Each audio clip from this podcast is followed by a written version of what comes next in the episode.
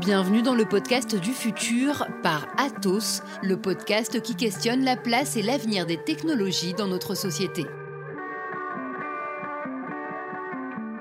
peut y avoir des choses qui sont complètement aléatoires, des choses qui, qui ne sont ni la marque des hommes, ni la marque de rien. C'est du non-sens, il n'y a pas de signification, c'est le hasard. On laisse la chose se dérouler par elle-même. On sait pas en fait où il va. Je ne sais pas ce que c'est. Comment il va se comporter. Je ne peux pas le fabriquer. Volonté divine ou loi de la nature, intervention du destin ou simple miroir du néant, le hasard revêt de nombreux visages selon qui le convoque et l'utilise. Il fascine, il inquiète aussi, il interroge les mathématiciens qui tentent de percer ses mystères, les philosophes qui veulent comprendre son sens, les chercheurs et les ingénieurs qui tentent de l'utiliser, de l'exploiter et même de le recréer. Le scientifique a besoin d'être challengé. Et le hasard, c'est un des moyens. Car le hasard occupe une place et joue un rôle décisif dans nos développements scientifiques et nos progrès technologiques, des signaux électriques à Internet, des mathématiques aux algorithmes. Pourquoi le hasard occupe-t-il une si grande place dans l'intelligence artificielle? Embarquez pour notre podcast vers le futur. Là où on a l'impression que l'histoire euh, va contre l'idée de hasard, c'est-à-dire que plus on est savant, plus on découvre de choses, moins on laisse de place au hasard, en fait on s'aperçoit qu'au contraire, la notion de hasard est plutôt une notion moderne, contemporaine, qui a émergé il y a peu. Gilles Dewey est chercheur en informatique mais aussi philosophe. Auteur d'ouvrages majeurs sur les algorithmes, il aime répéter que la nature, dans tous ses aspects, peut être simulée dans des systèmes. Il nous raconte de quelle façon le hasard est entré dans l'histoire des mathématiques. Même s'il y a beaucoup de, hasard et beaucoup de, coups de dés euh, dans l'Antiquité, le dé, euh, le, coup de dé euh, exprimait la volonté des dieux. Et c'est seulement à l'époque moderne qu'on a commencé à se dire que peut-être il n'y avait pas d'intention dans le hasard, c'est-à-dire c'était vraiment du vrai hasard, c'est-à-dire c'était pas un événement qu'on ne comprend pas, mais qui a une signification parce que ce sont les dieux qui tirent, euh, les ficelles. Et donc c'est vraiment une notion, récente, et euh, on peut dire qu'elle est apparue au XVIIe siècle avec la théorie des probabilités, avec Pascal, avec le, chevalier de Méret. Cependant, la, théorie des probabilités euh, fait tout, avec d'ailleurs beaucoup de talent, pour éviter de se poser la question de la nature du hasard.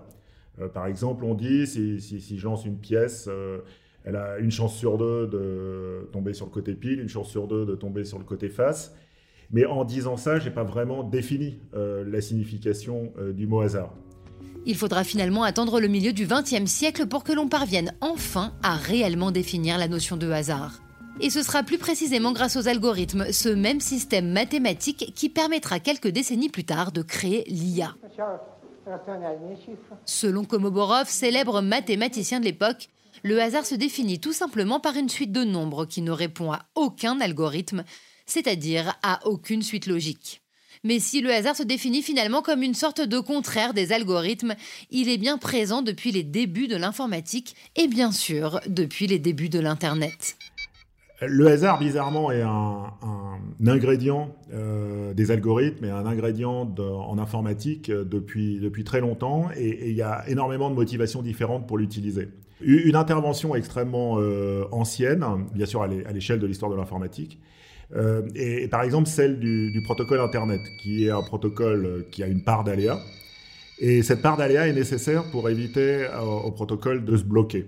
Et on peut voir ça. Alors, il faut se souvenir des téléphones fixes qu'il y avait au XXe siècle. Donc, euh, il fallait d'abord décrocher, puis faire le numéro. Et donc, il y avait une possibilité, c'était que quand deux personnes décrochent en même temps et font chacune le numéro de l'autre, eh bien, euh, chacune tombe sur un signal euh, lui indiquant que la ligne était décrochée, que la ligne était occupée, comme on disait au XXe siècle. Alors, bien entendu, on sait tous ce qu'il faut faire dans ce cas-là. On raccroche, on attend un petit peu et on rappelle. Mais si on a deux algorithmes euh, qui sont complètement déterministes et qui décident l'un et l'autre euh, d'attendre exactement une minute avant de rappeler, eh bien, vous voyez que quand ils vont rappeler, ils vont exactement se rappeler au même moment et donc à nouveau, ils vont se retrouver dans cette même situation. Et on peut itérer ça, une minute, deux minutes, trois minutes, quatre minutes, la situation ne va jamais se débloquer. Alors que si on met une part de hasard dans le temps entre le premier appel et, le deuxième, eh bien, à ce moment-là, on peut, la théorie des probabilités nous dit que le, le protocole va aboutir presque sûrement, c'est-à-dire en pratique, dans tous les cas, eh bien, il y en a un qui va rappeler avant l'autre, et donc la, communication va pouvoir se faire. Et donc ça, c'est un, un, une motivation pour utiliser le hasard. On s'aperçoit qu'il n'y a pas d'algorithme déterministe qui permet d'éviter les situations de blocage à coup sûr, alors qu'il y a des algorithmes aléatoires qui, qui, permettent d'y arriver. Et ici, bien entendu, on ne cherche pas du tout à ce qu'Internet soit un réseau aléatoire. On ne cherche pas du tout à ce que quand on envoie un mail ou quand on envoie un paquet, euh, le paquet arrive avec une certaine probabilité. On est plutôt content quand il arrive euh, sûrement ou presque sûrement. Mais pour qu'il arrive, il y a besoin d'introduire du hasard. Un hasard qui fait partie intégrante aujourd'hui de nos systèmes informatiques, un hasard qui est introduit dans des choses aussi quotidiennes que les jeux, pour éviter par exemple que les coups de l'ordinateur ne soient prévisibles, ou dans les algorithmes de recommandation pour que l'on ne s'enferme pas dans des silos culturels. Mais s'agit-il vraiment de hasard? Car après l'avoir défini et intégré, sommes-nous parvenus à suffisamment bien le comprendre pour le créer réellement? Bizarrement, on a l'impression que puisqu'il n'y a pas de règles, puisqu'on peut dire n'importe quoi, c'est facile. Et en fait, c'est très difficile. Et donc, il y a eu euh, tout un champ de recherche qui, s'appelle euh, la, recherche du pseudo-hasard, du, du, pseudo-aléa.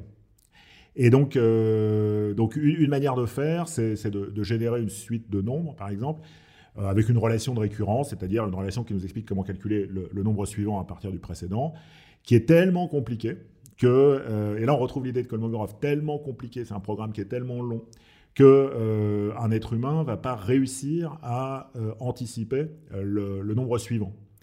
Mais on s'aperçoit cependant que parfois ça ne suffit pas. en particulier, il y a des, casinos en ligne qui ont utilisé ces, générateurs de nombres pseudo-aléatoires et qui se sont aperçus que, alors pas des joueurs humains, mais des joueurs algorithmiques, des algorithmes arrivaient à euh, reverse engineer, c'est-à-dire arriver à, reconstruire de l'extérieur l'algorithme de génération des, nombres aléatoires, et donc euh, avaient repéré un certain nombre, et sont capables de repérer, donc c'est souvent des algorithmes d'apprentissage qui repèrent des motifs, des, patterns qui se, répètent.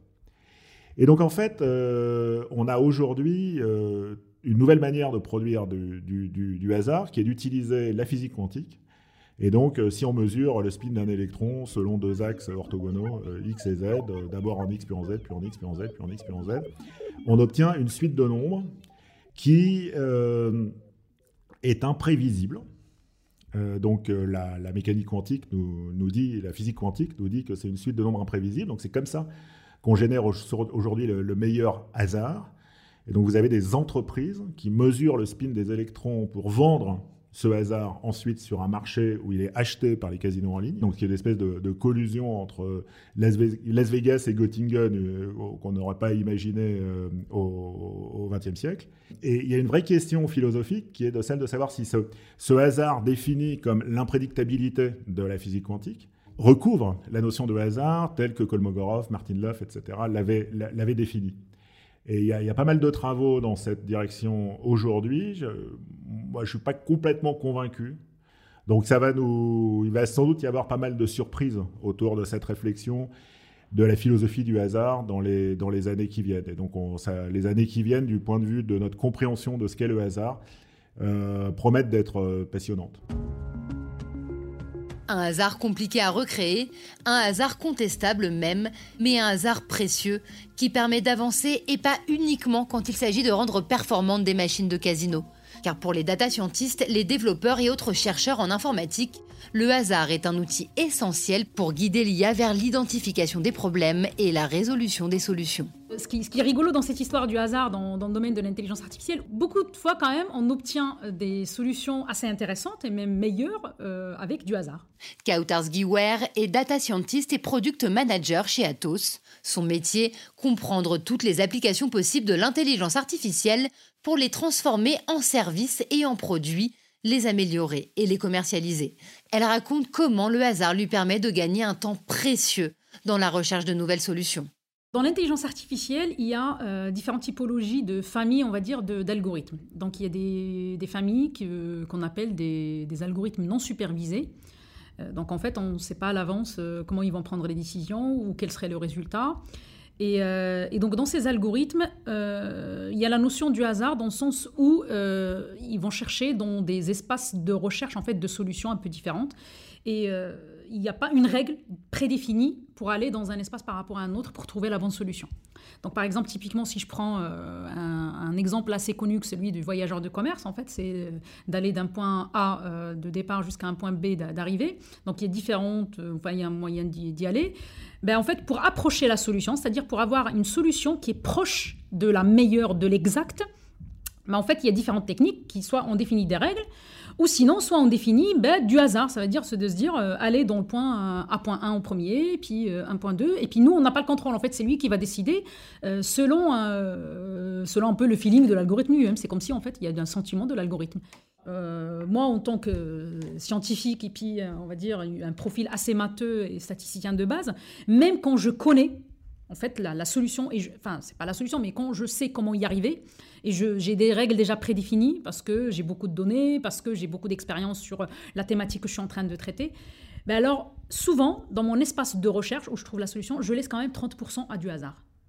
Parce qu'on n'est jamais à l'abri de découvrir quelque chose de nouveau, même si on connaît le, domaine, même si on, a les données qu'il faut, etc j'aime bien toujours laisser le hasard parce que je dis qu'il euh, il y a toujours des, choses à, découvrir et on ne sait pas tout. Et, d'ailleurs, euh, si, euh, si, vous avez déjà entendu parler des algorithmes deep learning, en fait, c'est des, données, c'est des algorithmes de réseau de neurones, mais en fait, il n'y a pas d'explicabilité derrière et en fait, ils cherchent et on ne sait pas comment ils cherchent. Et, et on peut dire, ben, en fait, c'est derrière, c'est comme si c'est du hasard. Et effectivement, les algorithmes de deep learning, c'est-à-dire ceux qui sont conçus pour apprendre et progresser seuls, s'éduquent au gré des informations qu'ils traitent de façon aléatoire, donnant d'une certaine façon une place centrale au hasard dans leur structure même. Bien sûr, ce jeu du hasard doit rester contrôlé et les informaticiens doivent définir les limites dans lesquelles il pourra s'exprimer. Quand on ne maîtrise pas le hasard et justement quand on ne sait pas, pour moi, on ne sait pas le fabriquer, on ne sait pas le contrôler euh, euh, d'avance, il y a des, cas d'usage euh, de l'intelligence artificielle où on ne peut pas laisser l'espace au hasard. Euh, typiquement, par exemple, si je prends euh, la voiture euh, autonome, est-ce que sur ce cas d'usage, on peut utiliser le hasard? Moi, je dirais non. Ben là, on touche plutôt à la vie humaine. Donc, il y a des cas d'utilisation où, quand il n'y a pas l'humain n'est pas touché, on va dire, il n'y a pas une histoire de sécurité et qui nous touche, nous, en tant qu'être humain, là, on peut laisser le hasard, justement, parce que ça va nous permettre d'avancer et d'améliorer, etc. Après, sur les voitures autonomes, si on est en mode test, c'est pas grave, on peut laisser le temps au crash, quoi. On se dit, bon, ben, laissant, le hasard va nous aider dans notre recherche, etc., ou va nous faire avancer. Mais quand on est en production sur des sujets critiques, euh, le hasard, il faut l'éliminer. Et c'est justement des cas d'usage qui touchent directement à l'humain dont nous allons maintenant parler. Car il y a un véritable débat sur la dose de hasard à introduire dans les systèmes les plus essentiels au fonctionnement de la société. Alors qu'ingénieurs et développeurs s'attellent à créer des intelligences artificielles capables de répondre à toutes les situations et conflits, d'autres s'inscrivent dans une idéologie du hasard plus décalée. C'est le cas d'Alexei Greenbaum, physicien et chercheur sur les lois fondamentales de l'univers. Ses sujets de prédilection, les questions éthiques liées aux nouvelles technologies, à l'intelligence artificielle et à la robotique. Pour lui, l'IA est amenée à prendre tellement de place dans nos vies qu'il sera nécessaire d'introduire une part de hasard dans certaines de ses décisions, et ce, pour des questions de morale et d'éthique. Alors, euh, les systèmes d'intelligence artificielle sont des systèmes autonomes, euh, en tout cas qui nous paraissent agir par eux-mêmes, euh, d'eux-mêmes, sans qu'il y ait derrière quelqu'un qui contrôle chaque petit pas, chaque petite action de ce système-là. Et évidemment, avec les données que ces systèmes nous fournissent, avec les actions qu'ils opèrent, ces systèmes peuvent provoquer des conflits humains. Alors, euh, conflits de toutes sortes, graves, accidents routiers, moins graves, euh, une petite insulte lancée par un, chatbot, euh, toutes sortes de conflits. Et puisque ce sont des systèmes autonomes, nous projetons l'agentivité sur ces systèmes comme s'ils étaient des agents moraux. Or, ils ne sont pas des agents moraux. Et le hasard ici, c'est l'outil qui permet de soustraire ces systèmes à la projection de la moralité. Alors prenons d'abord un exemple dramatique, on parle même de dilemme macabre. C'est le dilemme euh, qu'on appelle historiquement dilemme du trolley, euh, qu'on a un peu euh, mis à jour à, à de la voiture autonome. Alors une voiture autonome ne peut pas éviter un accident. il va se produire, mais il peut encore, il reste quelques microsecondes, il peut encore changer sa trajectoire, son comportement. Alors, est-ce qu'il va mettre en péril un piéton ou son passager, ou lequel des piétons, une vieille dame, un enfant, euh, une, mère avec une poussette, etc., etc. Comment peut-il choisir ce système, ce véhicule autonome? Alors, euh, l'être humain, évidemment, un conducteur humain ne réfléchit pas, il n'a pas le temps, il, agit de manière spontanée. Et, en plus, ensuite, il sera responsable de ses actes. Alors, le système autonome, déjà, peut calculer, il ne peut pas réfléchir, mais calculer. Mais calculer selon quelle fonction, selon quelle métrique, comment peut-il quantifier ce dommage inquantifiable? Qu'est la vie humaine Ça, c'est le dilemme macabre. Je vais maintenant prendre un exemple beaucoup moins dramatique, mais tout aussi insoluble, si vous voulez.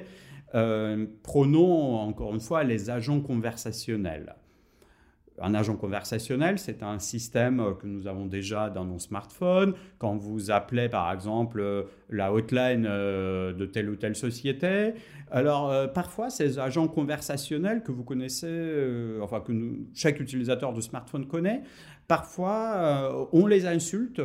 Parfois, euh, ils nous disent des phrases étranges, euh, alors peut-il peut-être aussi nous insulter carrément, ou nous induire en erreur, ou nous mentir?